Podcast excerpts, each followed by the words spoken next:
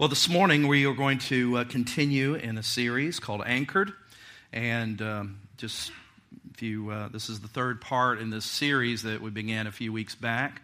Melnix, good to see you. Welcome from Rochester. And uh, good to have you.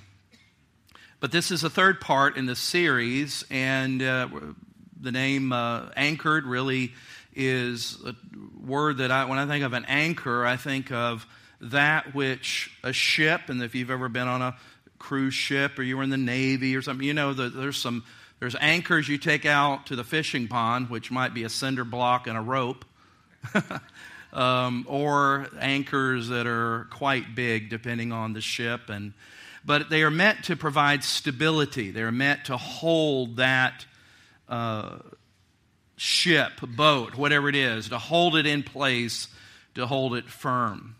And uh, this month is a uh, special month in our Christian heritage, Christian history. And it's the month that uh, churches, Protestant churches, non Roman Catholic churches, celebrate what is referred to as the Protestant Reformation. Uh, that Reformation uh, is often designated as on Reformation Sunday, which is the last Sunday of October.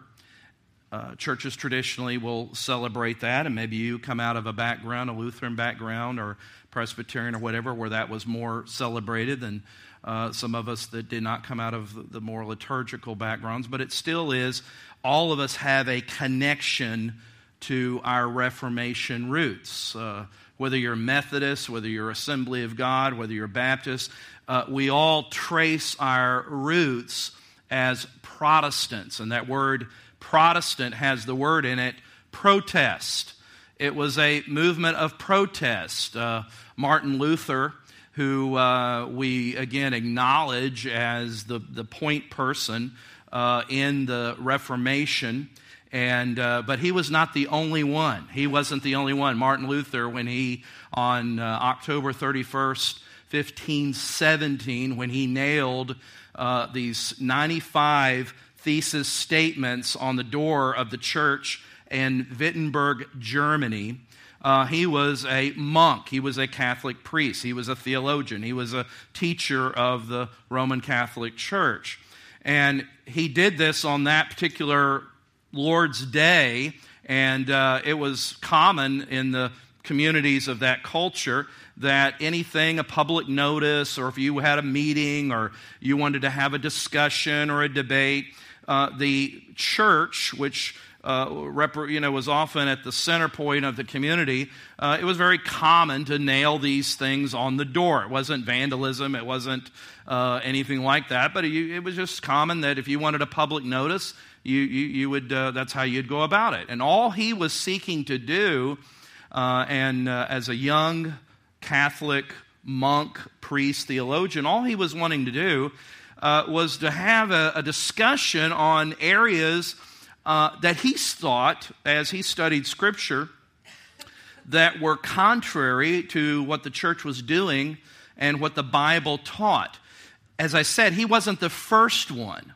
There was many others that preceded him. Probably a hundred years before him, there was a Czech, uh, Czechoslovakian uh, priest by the name of John Huss, and he was burned literally burned to death at the stake because he questioned the infallibility of the Pope, uh, and more specifically regarding what, it, what we, we talked a little bit about this last week was called indulgences. And that was really became the catalyst of where Luther saw this abuse, and there were certainly other things, but it was this idea of indulgences. And if you're not familiar with uh, what an, an indulgence is, really simply, an indulgence was something, uh, was a grant or a, a particular um, uh, gift from the church or the Pope primarily, by which an individual uh, could apply that to one of their dead relatives who were uh, was in purgatory. And if you don't know what purgatory is, it's uh, the Roman Catholic doctrine is that the sins that are not paid for here on earth, you pay for them in this kind of spiritual halfway house. I'm not trying to be funny, but that's kind of it. You and however long that takes, then you then you can go to heaven. Uh, and so, an indulgence was this that if you um, had a you know relative or somebody that you knew had died, and uh, more than likely uh, everybody had to spend time in purgatory, then this was a way that you could shorten their time in purgatory. All right? So you would engage or purchase an indulgence or receive an indulgence, and it had to be an official indulgence from the church. Well, this was something that um, during Luther's time, what really sparked his ire, I, as I said, the, the Reformation began with a building program that went bad, church building program, meaning that they saw this, this man by the name of, uh, and I believe his name was uh, Johann Tetzel. Uh, that he was traveling around representing the Pope, selling indulgences. Now remember, there was the literacy rate was pretty much nil unless you were in the wealthy academic class.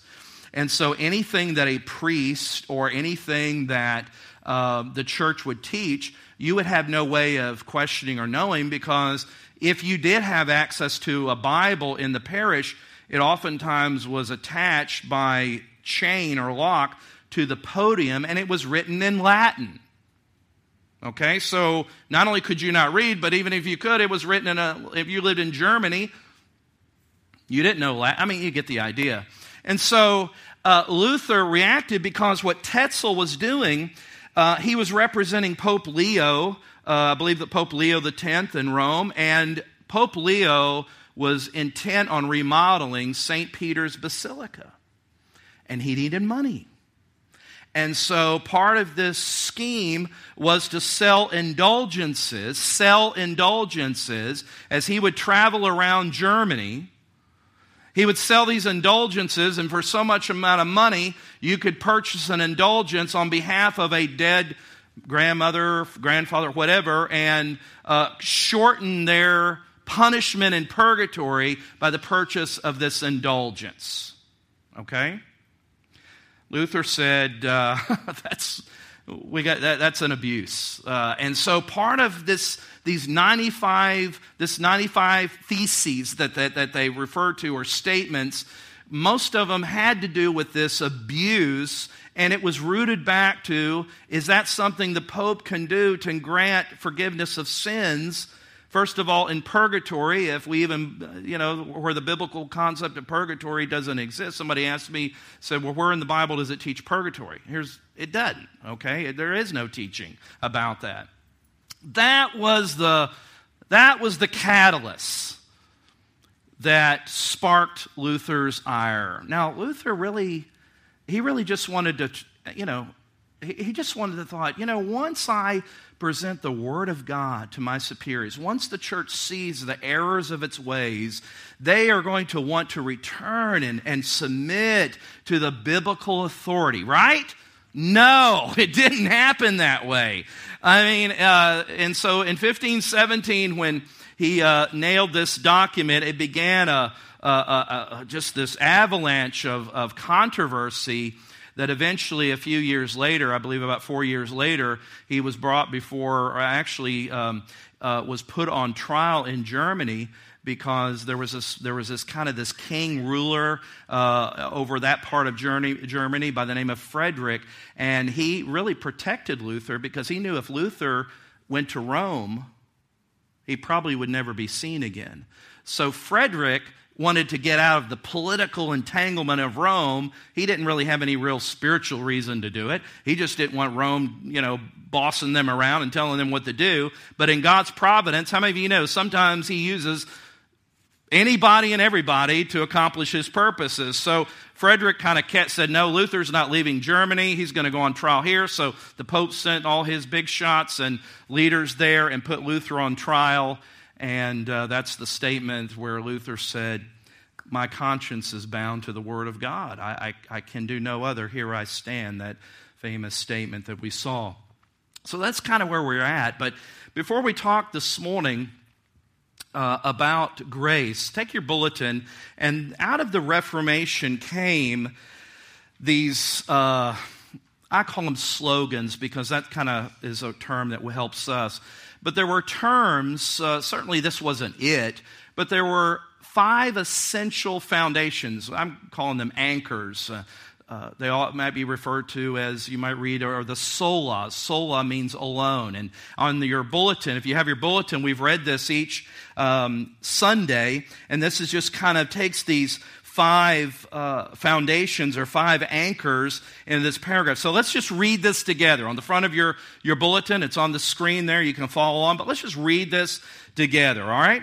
According to the authority of Scripture alone, we are saved by grace alone, through faith alone, in Christ alone, for the glory of God alone. Let's, let's read that one more time. According to the authority of Scripture alone, we are saved by grace alone, through faith alone, in Christ alone, for the glory of God alone. Now, as I mentioned, these statements are sometimes referred to as sola, so S O L A, uh, is the Latin word that means alone. And we're looking at four in the, in the four uh, weeks or four Sundays in October. We might look at glory of God alone in the first Sunday of November because there's, there's really five of them. But these four are, are uh, the ones that oftentimes people emphasize the most. And this morning we're going to look at grace alone. We looked at scripture alone, meaning that this, out of the Reformation, that the foundation is that we are under the authority of Scripture. If Scripture does not guide us, if Scripture does not teach it, if Scripture does not mandate it, then we don't do it. We don't practice it. Does that mean we don't do any traditions? No. We do lots of traditions. But we are not under the authority of traditions. As I mentioned in Roman Catholic theology, there's really two bookends of authority. One is the Bible, but the second is church tradition. As Protestants, we look to ultimately the Bible as our final authority on matters of faith and practice. Does the Bible tell us how to take the offering? Do we pass plates or have a box? Does it tell us to meet at 10 a.m.? No. We, have, we do a lot of things that might have to do with tradition, but we don't look to those traditions in an authoritative way by the way of we do of Scripture. So that may be an awkward way of talking about Scripture alone. Christ alone. We talked about that last week meaning that it's through Christ and Christ alone that our salvation is bought, paid for, and secured.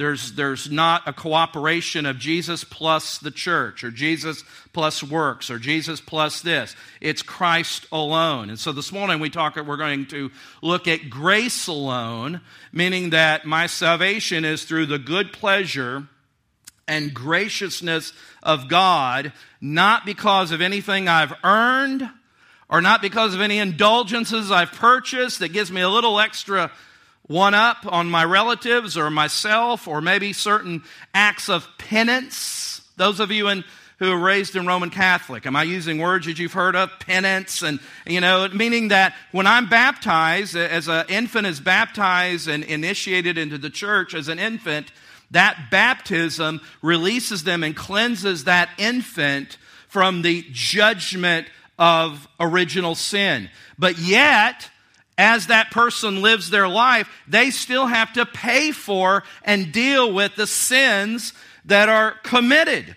And if those sins, through penance and acts of service and, and, and whatever, uh, if those things are not adequately paid for in this life, guess where you go when you die? You go to purgatory. And no telling how many years you will spend in purgatory until those sins are completely paid for by whatever works you're doing in purgatory. That, my friend, is not the gospel. That is not the gospel. The gospel says Jesus paid it all. This high priest entered into the sanctuary and did it once for all. all there's no making up of something was incomplete in the final and complete work of Jesus. So we're going to talk about grace today. Now, that's an easy subject because we talk about grace a lot around here. And, uh, but this morning we're going to focus on grace alone. But before we do that, let's pray. Father, we love you.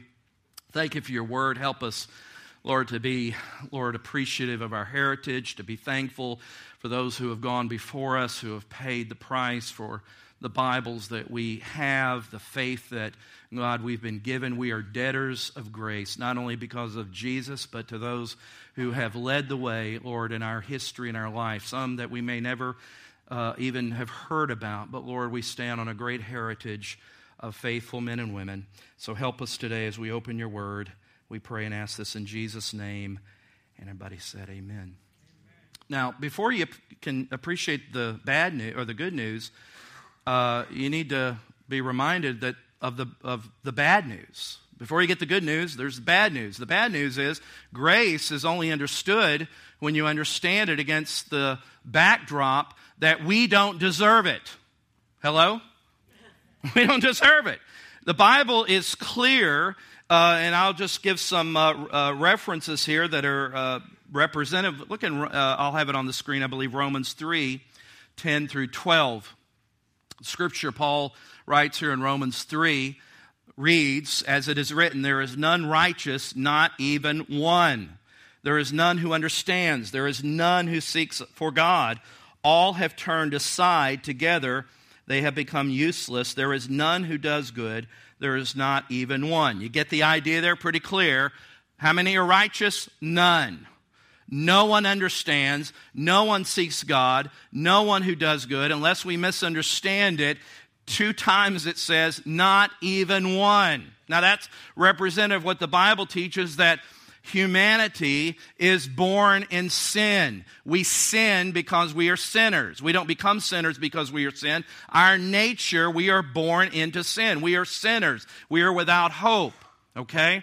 And so the necessity of grace that Paul and Scripture makes crystal clear here is that we will never understand what grace is about till we understand why we need grace, why we need mercy. All right? So just in a quick way, let's talk about what do we mean by grace, defining grace. Well, grace is contrary to merit. It's not something you earn. That's why you get grace. You don't earn it. We talk about grace as the unmerited favor of God. If it was merited, if it was something you earned, it was something you could procure, then it wouldn't be grace. Grace says scripturally that we have done and are born into a condition where we do not deserve this. We, have, we don't have any, there's nothing on, the only thing that we bring and we contribute to this salvation, this grace salvation, is our sin. Grace means that salvation starts with God. God takes the initiative, God makes the first move. Grace is not, well, God helps those who help themselves.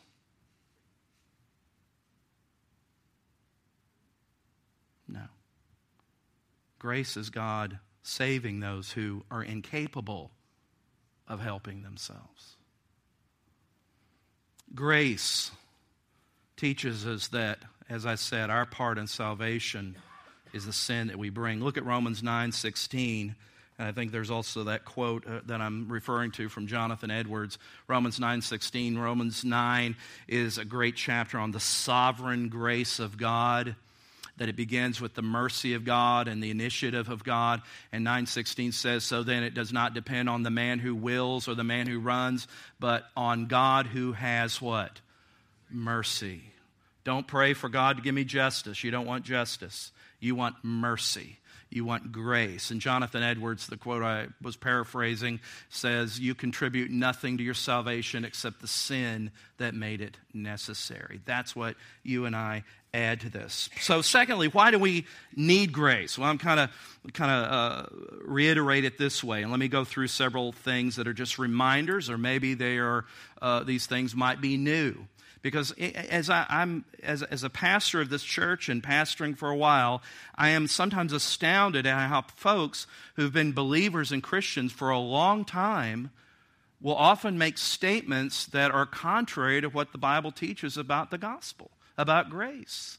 And so these are just reminders, maybe to many of you, but they're also uh, maybe some things that are helpful in kind of understanding this. So before we were saved, let me. Uh, uh, give you uh, several things here. I'm going to go through these kind of fast. They'll be on the screen. So, before we were saved, this is our condition. Before we were saved, we were so dead that only God could make us alive.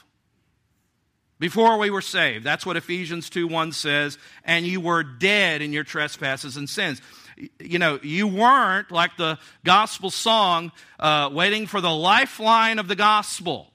That lifeline wouldn't have done you any good. You were dead on the bottom of the ocean, to use that picture there. You couldn't reach out and respond to the gospel, okay? You see, faith is a fruit of regeneration. Regeneration is not a fruit of faith. What comes first?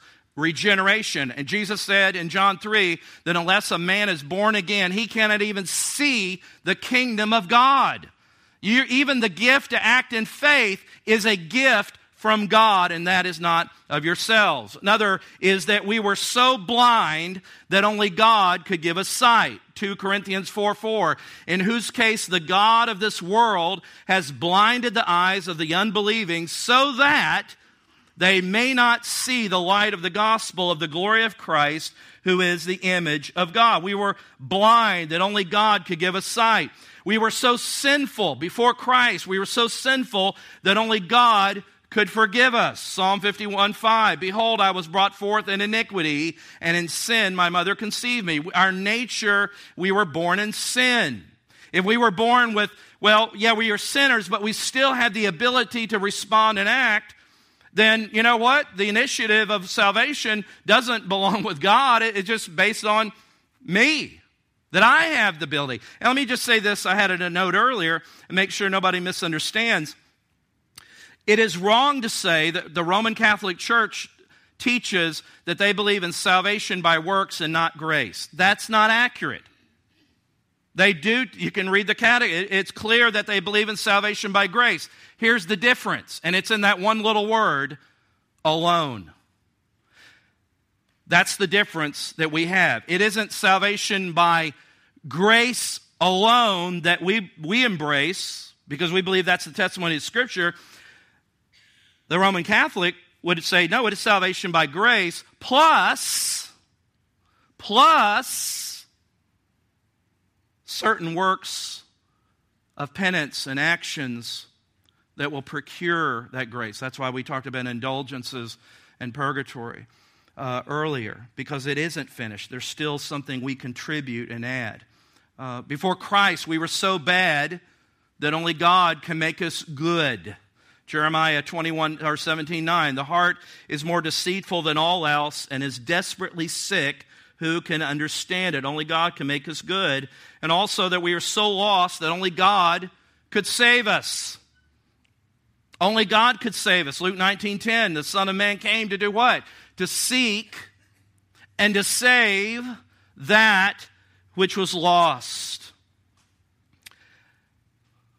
We've been talking about Martin Luther, and I figured it'd be good to put a few good quotes in here from Luther. Martin Luther says, in light of this, of why we need grace, he says, We receive absolution or forgiveness and grace at no cost or labor on our part. But it is not without cost and labor on the part of Christ. Our salvation must exist not in our righteousness, but in Christ's righteousness. Let his righteousness and grace, not yours, be your refuge. Aren't you glad that his righteousness is our refuge? Aren't you glad this week that His righteousness and His mercy and His grace was your security and your refuge and not you and what you did or what you didn't do? So, what difference does grace alone make? Okay, let's get down to real some some statements here that will kind of land the plane. What difference? We're talking about. We're not just talking about grace. We're talking about it in the context of of the Reformation, Scripture alone, Christ alone, grace alone. What difference is that one word, sola alone? What difference does that make? Should it make any difference? Let me suggest to you just some implications, some practical things. And these are just random, okay, that I wrote down because I'm like, okay, I always ask, say, at the end of the message, so what? What's the implication here? What do we take away from this? So let me just suggest five. I could give you 15 or 20, but these are just five that, uh, that came uh, to my mind. And one is that grace alone destroys self righteousness. You see, when you understand that I have been saved not because of anything I've done, that my hope is built on nothing less than Jesus' blood and righteousness. I dare not trust the sweetest frame, but what? Wholly lean on Jesus' name. It's that holy lean that humbles a man or a woman. Turn in your Bibles to Luke 18. I do hope you have your Bibles, whether you have a Bible the way the Apostle Paul carried it, bound with pages, or you have it in electronic form, uh, whatever, but it's good to open your Bibles or at least do a quick search on your phone for your Bible. But I want you to look at a passage, maybe look at it later. There's an example that, uh, that I believe represents this about this self righteousness, and it's a parable that uh, Jesus uh, told in Luke 18, if you would uh, go down to verse 9. Luke 18, verse 9 through 14. Here's an example of humility versus self righteousness. And Jesus also told this parable to some people who trusted in themselves. You may want to mark that. Trusted in themselves that they were righteous and viewed others with contempt. You know, religion will do that to you, won't it? It breeds that self righteousness, and you look down on everybody that doesn't just conform the way you think, and you glory in your sense of identity and specialty before God. So he really was telling this to those that were trusting in their own self righteousness. Look at verse 10. And he tells the story, this parable. Parable is an earthly story with a spiritual meaning. That's what a parable is. Jesus says, Two men went up into the temple to pray, one a Pharisee and the other a tax collector. The Pharisee stood and was praying this to himself quote, God, I thank you that I am not like other people, swindlers, unjust, adulterers, and even like this tax collector. I fast twice a week. I pay tithes of all that I get, bragging in his self righteousness. But look at verse 13.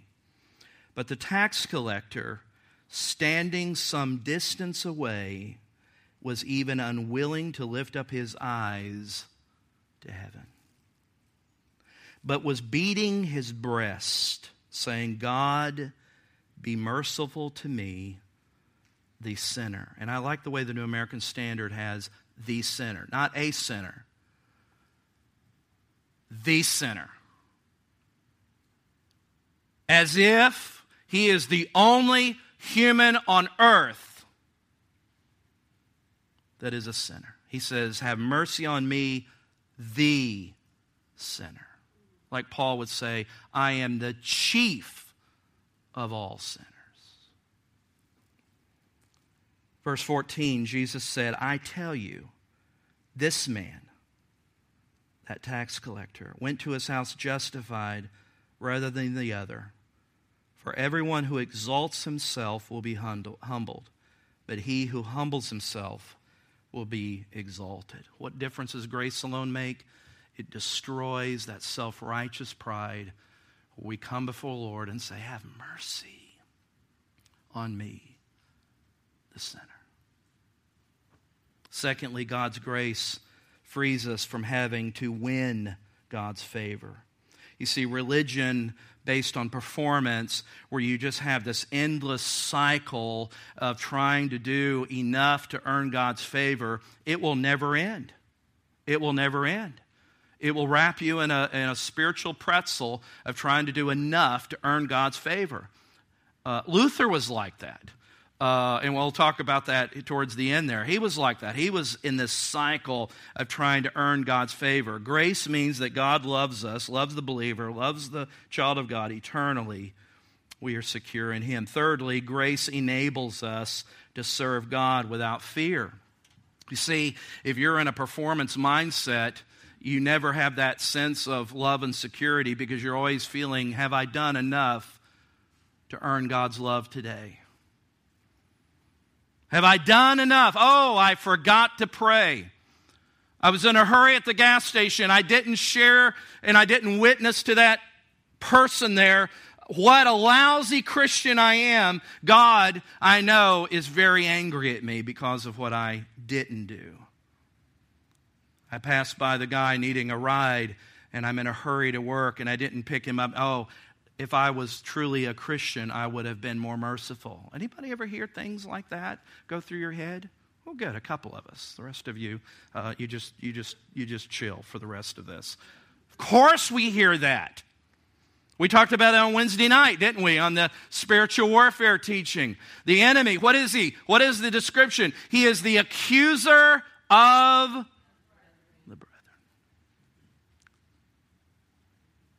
But when you understand who you are in Christ, when you understand what Christ has done, when you rest in the finished work of Jesus and you understand that I am in Christ, you understand Colossians 3 3 that says, For you have died and your life is hidden with Christ in God. One of my favorite verses. That your life is hidden with Christ in God. That when God looks at my life, as a believer, when he looks at your life, does he see me? Well, of course, he sees me, but he sees me in Christ. The same Christ that he said, This is my son in whom I'm well pleased. So if I'm wrapped up in Christ, in Jesus, is God pleased with me, Regis? You bet he is. Why? Because I'm in Christ. That will set you free. It will set a man or a woman free to not look at God as always looking for ways to complicate and ruin your life because he gets some perverted pleasure out of making you miserable. We can serve him without fear. Fourthly, takes the pressure off our witnessing. You know why it does?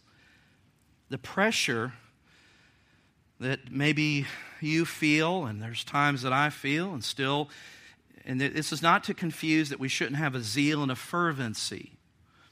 But here's the difference is that when I say it takes the pressure, understanding grace, it's our job to make the message clear and plain, but it's God's role to save another man or a woman.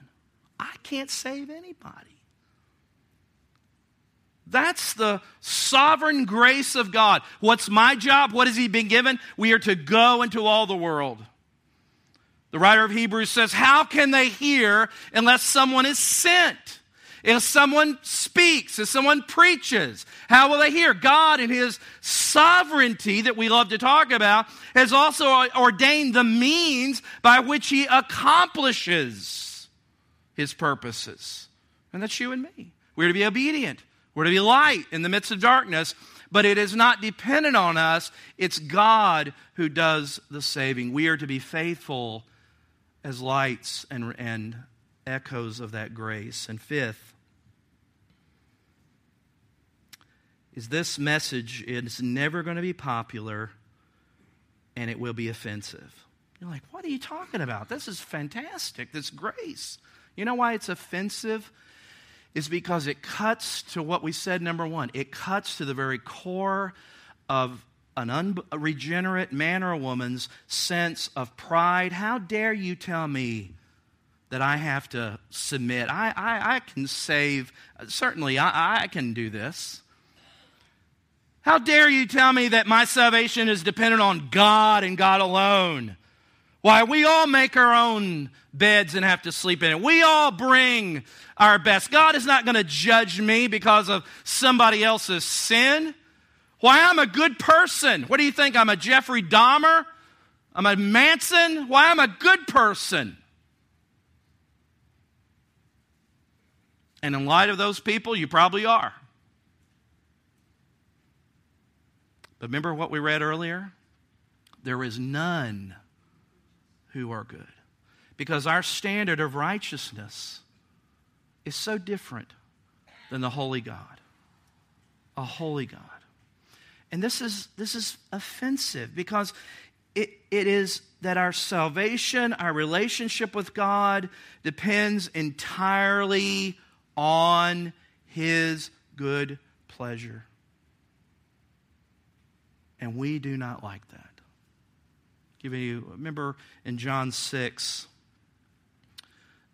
Jesus said, and I don't think I have these on this, this verse on the screen. Remember, John 6 is a radical chapter.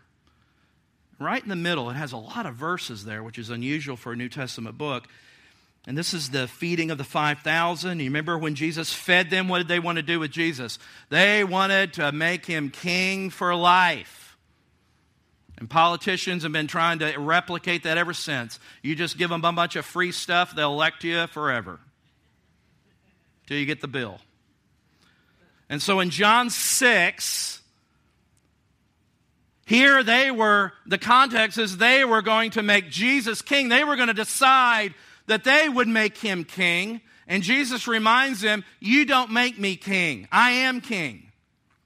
Jesus said in John 6 65, and he was saying, For this reason I have said to you, now listen to this, that no one can come to me unless it has been granted him from the Father. The NIV says it uh, uh, with a little difference, and I think it's helpful. The NIV, John 6:65 says, "This is why I told you that no one can come to me unless the Father has enabled them." Remember when you were maybe in school or somewhere and you said, uh, Can I go, Mrs. Jones, can I go to the bathroom? And if she was a good English teacher, she would say, I don't know. Can you?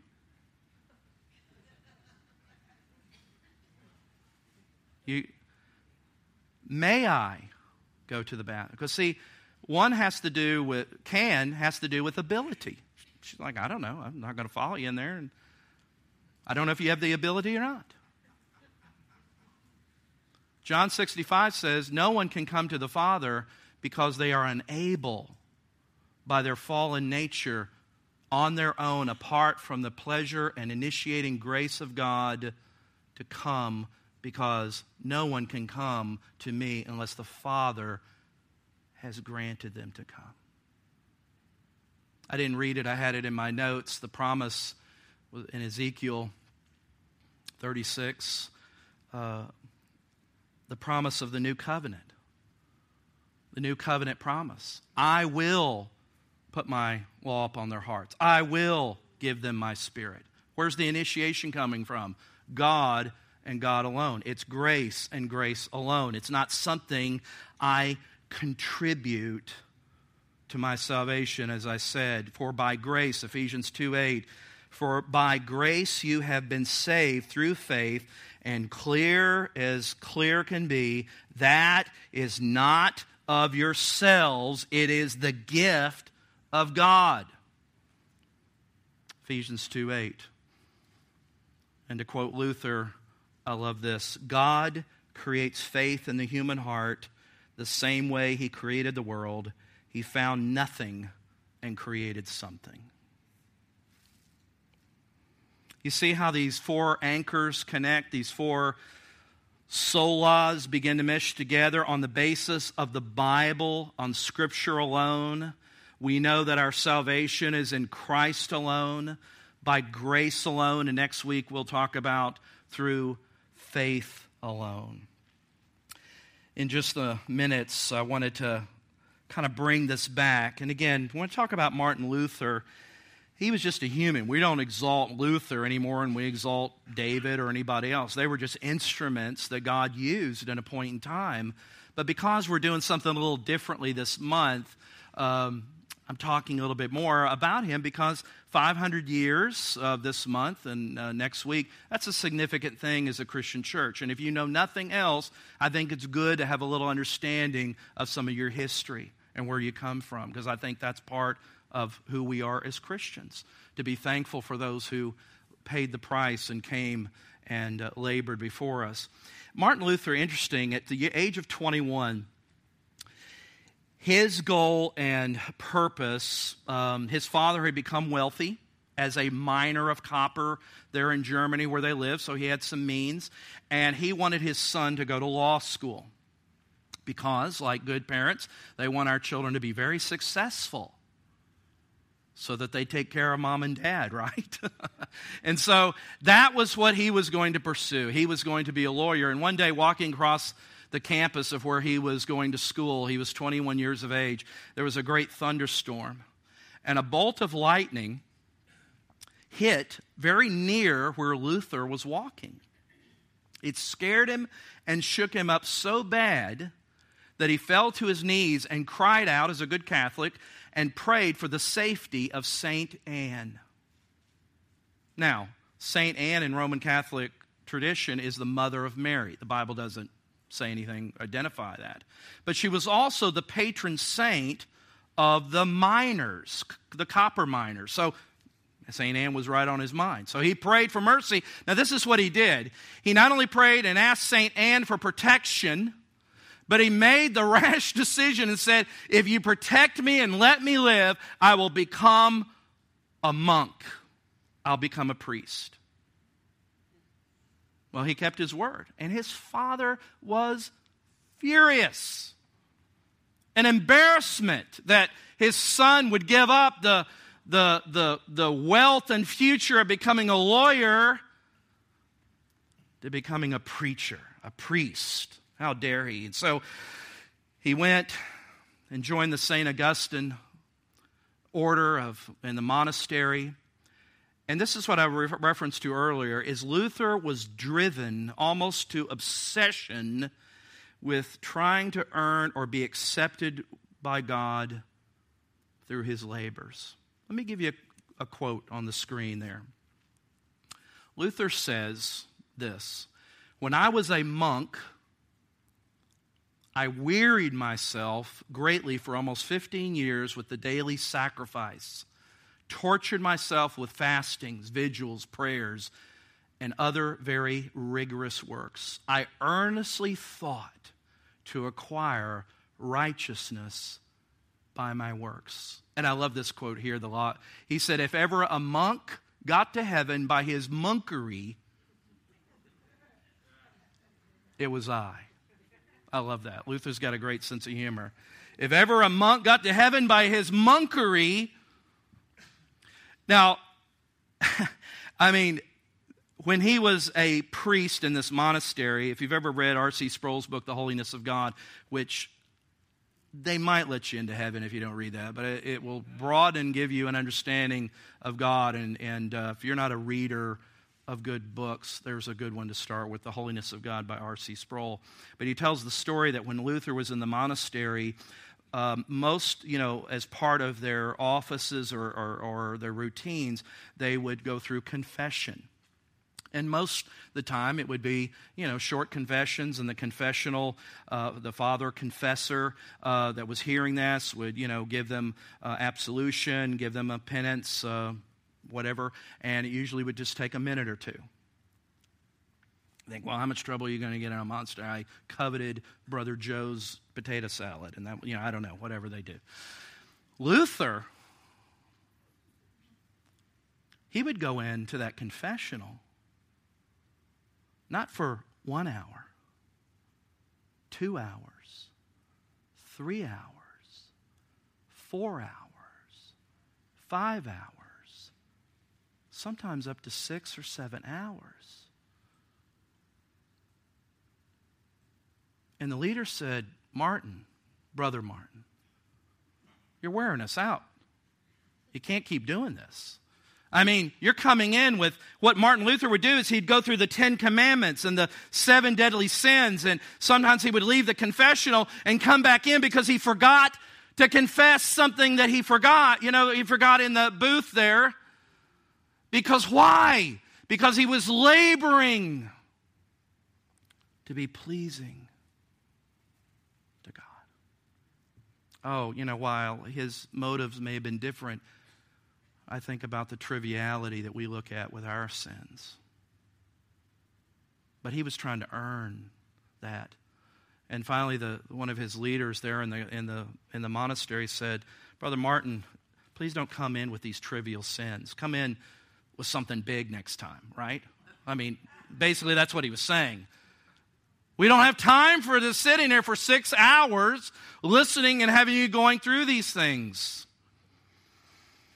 Martin Luther, when he was conferred as, an, as a priest and he was to celebrate his first Mass, his father and mother came to that service, which surprised him because the father had been so angry at what he had done. And his father came to the Mass and brought some friends there, and um, he finally kind of just accepted Martin's course of life as a, as a priest. And one of the biographies, all of them tell this that when he celebrated his first Mass, and as you know, one of the roles in the Catholic Church is uh, what, what is called, they call transubstantiation, which the priest takes the wine and the bread and they literally, as the priest, they literally, uh, it literally becomes the blood and body of Jesus in that consecration moment at the Mass. And as Luther was going to do this for the very first time, now remember all this obsession, and here he is going to handle what he understood as most holy things. As he celebrated his first Mass, he held the bread and cup for the first time, and he was so awestruck at the thought of what was about to take place, he almost fainted. In fact, he actually could not go through with it. This was a big deal, you know, kind of your you know, your first mass and your father and mother and friends. And one of the assistant priests had to come and aid him and help him get through this because he was so overwhelmed at the thought of his own sense of unworthiness to handle something as he understood it so holy. He said, I was utterly stupefied and terror stricken I thought to myself, Who am I that I should lift up mine eyes or raise my hands to divine majesty? For I am dust and ashes and full of sin, and here I am speaking to the living, eternal, and true God. This was not somebody that just came this with a trivial slip sliding away. This was somebody who was terrified of God who had yet to understand and receive the grace of God. And so one of the priests said, later said, You know what you need, Martin? You need to take a trip to Rome. It'll do you good to go to Rome. You'll see all the sights, the holy city, and, and it'll, it'll inspire you. And so uh, he traveled to Rome, which took months, you know, in those days in traveling. And when he came to Rome, he writes on how he was struck at the utter depravity of the city, and more specifically at the corruption of the priests. He wrote about the corruption of priests that were involved with sexual immorality. This is in 15, whatever, 1515. Sexual immorality, regularly consorting with prostitutes, male and female. Priests that were uh, doing masses there in the various chapels would do six to eight mass, mass masses in an hour, kind of running you through. Ding, ding, ding, you know. And he said, again, here was this man looking for, for the holiness of God and the connection there, and he sees at the very heart of what he had given his life to such corruption and triviality. But he thought, you know, I'm going to do something that I think will be helpful. And he went and visited a particular uh, chapel that had stairs, and I have a picture of it there. This is uh, called the Scala, uh, the Scala Sancta, or holy stairs. And these stairs, 28 stairs, that church tradition says that these were the, tw- these were the steps that originated at Pilate's palace in Jerusalem. And in the year 333, uh, Constantine, um, said his mother did it, but whatever, uh, that sh- they had these steps brought from Jerusalem to Rome. And the Roman Catholic understanding, and, uh, and those pictures on the other side, that is, those are pictures that you can go there and you can do this. Notice they're all on their knees. And so Luther, in order to receive an, an indulgence, he couldn't get an indulgence for his mother or father because they were alive. But he wanted to get an indulgence for his grandparents so that they would not have to spend as much time in purgatory. And so what he did is he walked, or didn't walk, on his knees, proceeded up these 28 steps and each step stopping to recite the Lord's Prayer and prayers to Mary, and he did this with hundreds of others that were there. And listen to this. Don't, don't check out on me. I'm done. Just listen to this. When he reached the top step, hoping in some way by that action he looked back, looking down, and thought and said this Who knows whether this is true? Didn't give him the peace that he thought. And here's where we land Luther's failure to find assurance drove him to the scriptures. to find the truth and to find the assurance. His failure drove him. And what he learned is something that we must learn and help us with this understanding of grace is that we cannot ascend or climb our way to Christ. The gospel is is that Christ came down to us. That's the gospel. That's the truth of Scripture. And that's the truth of our heritage that we celebrate. Because it was a return, it was a revival, of biblical Christianity. For while we were yet in sin, Jesus, and if I could paraphrase it, descended the stairs. As John 1 says, he came to us, pitched tent, set up house for fallen humanity, fallen sinners. He came to us. Let's pray.